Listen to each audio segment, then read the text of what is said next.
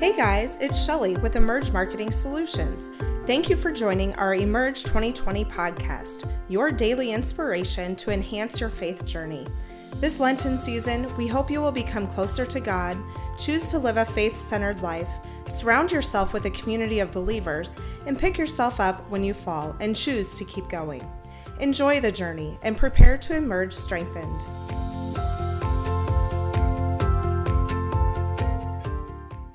We are on day 2 of the Best Lent Ever journey in Emerge 2020. I look forward to sharing today God's unconditional love for us. Oftentimes, God's love for us is even more than we love ourselves. So as we begin this morning, we want to start in the name of the Father, and the Son, and the Holy Spirit. Amen. Father of all life, teach us how to live life to the fullest. Give us the courage to choose the best version of ourselves in each and every moment of our days, and allow our friendship and example to lead others to experience what it means to be fully alive. In the name of the Father, and Son, and Holy Spirit, amen. All right, welcome everyone. So we hear about the Saint Walter in here. If you're like me, hadn't ever heard of him before, but I could easily relate to him as they talked in the book about his love as a father for his child and how he never really felt that unconditional love like he does for a child. And I get it. I know our children often test us to our limits, but that unconditional love that no matter, no matter what our children do, we continue to love them unconditionally. And that is like God's love for us. So as we reflect today on the gospel readings in that chapter 2 of Rediscover the Saints, I wanted to think about, have you ever allowed yourself to rest in God's love? And today I'm going to share a little story with you about my faith journey and how I did this, not knowing that it was happening at the time necessarily. But looking back now, I can easily reflect on that. So, think about a time that you might have been needing to sit and reflect on God's love for you and take that patience and time and quietness. I know we live in a very busy, crazy, full of sound kind of world, and we're being pulled in so many different directions. However, when we sit in God's love and sit in that quietness with Him, that's when we're able to reconnect with God. So I'll tell you about this story. This starts back in June of 2015. I was living in DeWitt at the time with our family, with our 3 children and my husband, John. He was a veterinarian at DeWitt Veterinary Clinic, and I had a good job and was very involved in the community. And 2 years prior to this, we had moved to DeWitt. John had graduated vet school, and we were ready to settle down, to start our family, to plant our roots, and to make our life in DeWitt in Eastern Iowa. But unfortunately at the time, we didn't really have much family there. We got to know a lot of people. We got to be friends with so many wonderful people and many who are a part of this journey as well. But in June of 2015, we not only found out that my mother-in-law had pancreatic cancer, but also John was recruited to go work for AMVC. And AMVC is located in Audubon and Manning, so you can probably predict the rest of the story. But in June, he had been asked to for us to move to Western Iowa, and John had always wanted to be closer to home. And I always had a fondness for Western Iowa and specifically Carroll County because my mom grew up here. I had lived with my grandma for a summer and enjoyed working in Carroll and living with her. And I had this special connection to Carroll County. And so I always thought, you know, someday it would be neat to work there and live in Carroll County. I just felt like I had that strong connection there. And so having known John's mom's diagnosis, it would have been natural for me to think, yes, let's move. Let's uproot our family. Let's move there because, we had looked at Manning previously and considered, yes, this would be a great place to raise our family and to be professionals in the community as well. But that wasn't really how my mind went in that in those conversations in June. I had already gotten involved in the community. John had liked his job. I liked my job. And so I thought to myself, why now?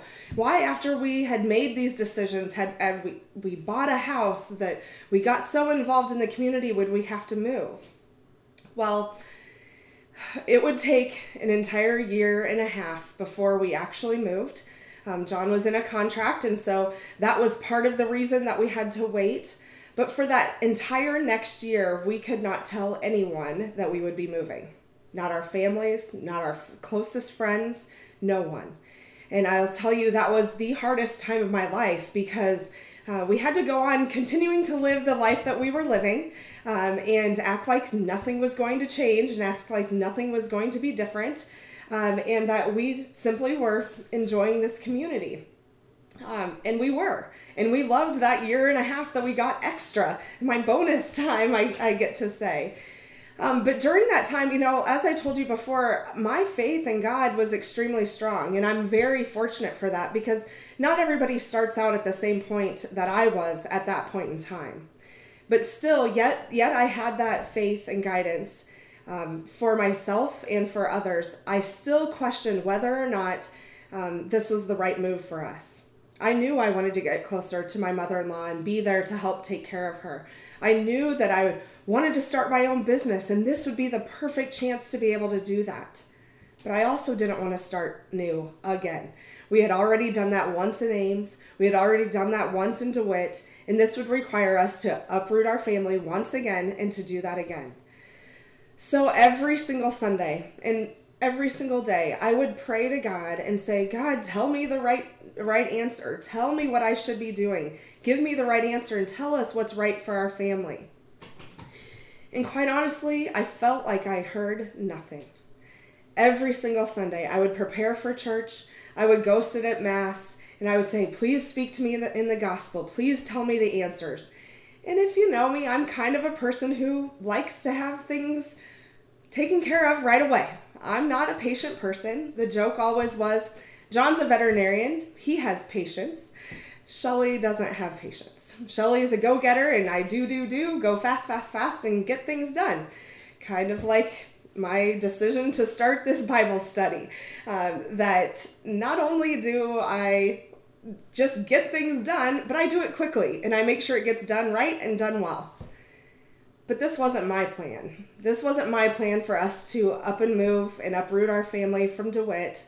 It was God's plan. And little did I know that He had way better plans for us than I could have ever imagined. And at the time, you know, I really struggled with that decision. I began to get frustrated with my marriage. I began to question that. I questioned, do I really need to move my family, uproot my family, take our kids to a new school? They didn't have a Catholic school in Manning. And so I questioned, should we be doing this? No, there's nothing more that Olivia loves than to go to school and to have faith as part of her school day. We would really struggle with that. And even though I could find some light, I could see that we could be closer to family. John's brother and sister-in-law lived here in Manning, and so we could be closer to them. Our kids could be close to their cousins. We were then closer to a lot of John's family, his extended family and his immediate family. And we would be closer to my mom's side of the family. She grew up in Carroll County. We'd only be a half an hour from where she grew up. And a lot of our family, my side of the family, was from this area in Omaha. And we'd even be an hour closer to my parents and to be closer to them. And so I knew deep down that it was the right thing, but I still couldn't allow myself to accept it.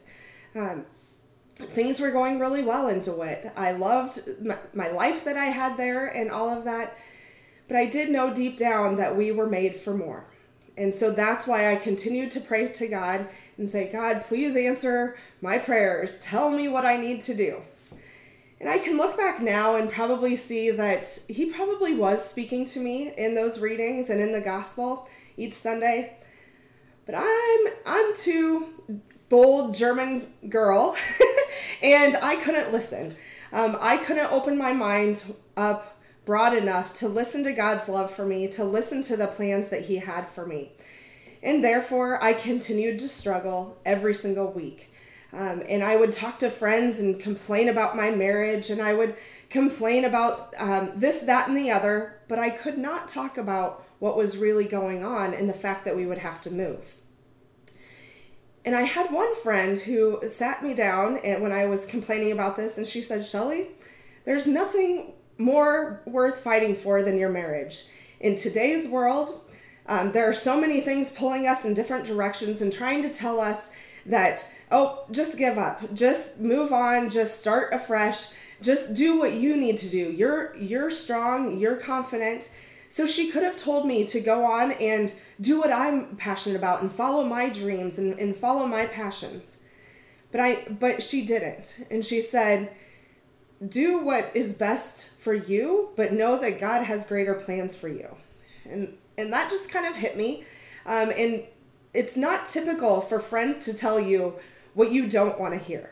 And I think that's the hardest things to do sometimes when we hear our friends or family members complaining. We kind of just jump on that board, on board with them and kind of feed into that complaint and feed into that. But honestly, sometimes we need to just find that quiet place with God, to find that quiet time with Him, to connect with Him on a deeper level, as opposed to just listening to our own mindset and to listening to our own personal feelings about what we should be doing and what we want for our life. Because as many of you know, I'm very driven. I do have goals. I set forth those goals and I follow those and carry those out. But it is hard to listen to God at times and to be open to what His plans are. So for that entire next year, I was not in a good place. I still had friends. I still carried out my daily life. If you ask any of the friends that I had, they probably wouldn't have known that much was going on. It was just typical Shelly, and she was doing her normal everyday life, right? Well, it wasn't until June 2nd of 2016, almost exactly a year later. And that date actually happened to be our anniversary. And I was out for a run that morning, beautiful morning, out for a run. And throughout this entire run, I kept having the saying, "For I have greater plans for you, says the Lord," going through my head. And I knew this was a Bible verse, and it was the strongest I have ever heard. That it kept saying, "For I have greater plans for you, says the Lord." And obviously what was on my mind was I was running. And so as I was on this run, I was thinking to myself, I've already committed to running a half marathon. That's more than I could have ever done in my entire life. I was not a runner. I was not somebody who was athletic by any means. And so I felt like by committing to running a half marathon, I have greater plans for you. And I'm thinking to myself, God, I do not have it in me to run a marathon. That is not something I have a desire to do at all. And so I kept having that feeling, "For I have greater plans for you, says the Lord." I'm like, stop, really? Okay, I hear you, God. Whatever these plans are, okay, I'm open, I'm listening. So I get home and I'm getting ready in the morning, and John happened to be brushing his teeth, and for whatever reason, he walked out into our sunroom, which is a ways from our bedroom bathroom, okay? And he's out brushing his teeth in our sunroom, and he says, "Shelly, come out here. There's a turtle in our backyard." I'm like, what? So as you can imagine, like most of us do when our spouse gets all excited about something that seems minuscule, I said, "What are you talking about, John? Seriously, a turtle in our backyard? I'm sure it's just a rock." So I walk out there and, I've got my wet hair, but I'm all dressed up, ready for work, except for not doing my hair yet.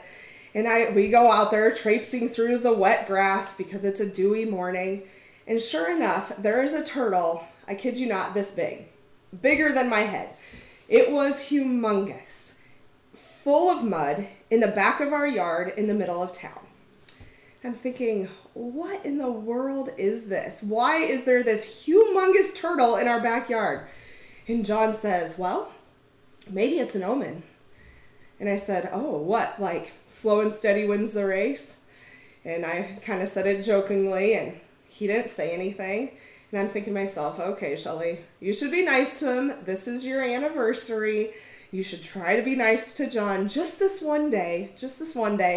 You've not been very nice to him for the past entire year. yeah, you should give him a chance here. And he didn't say anything. And so I jokingly said, or watch out or a snapper might bite you in the ass. And he said, well, I was trying to think of something more positive than that. And I said, well, I'm just saying, you know, so I was kind of quiet. And as we're walking back up to the house, he says, well, maybe we should go get the kids. Maybe we should wake them up and bring them out here. And I'm thinking, okay, whatever, one more thing on this morning where we're trying to rush around and get ready. So as we're walking up to the house, so we go in, get the kids, we're coming back out. And as we're walking back up to the house with the kids, he said, oh, Shelly, do you remember that song? That song we sing to you, Shelly the Sea Turtle? Okay, I encourage you guys to Google this. I'll link to it in the comments here a little bit later.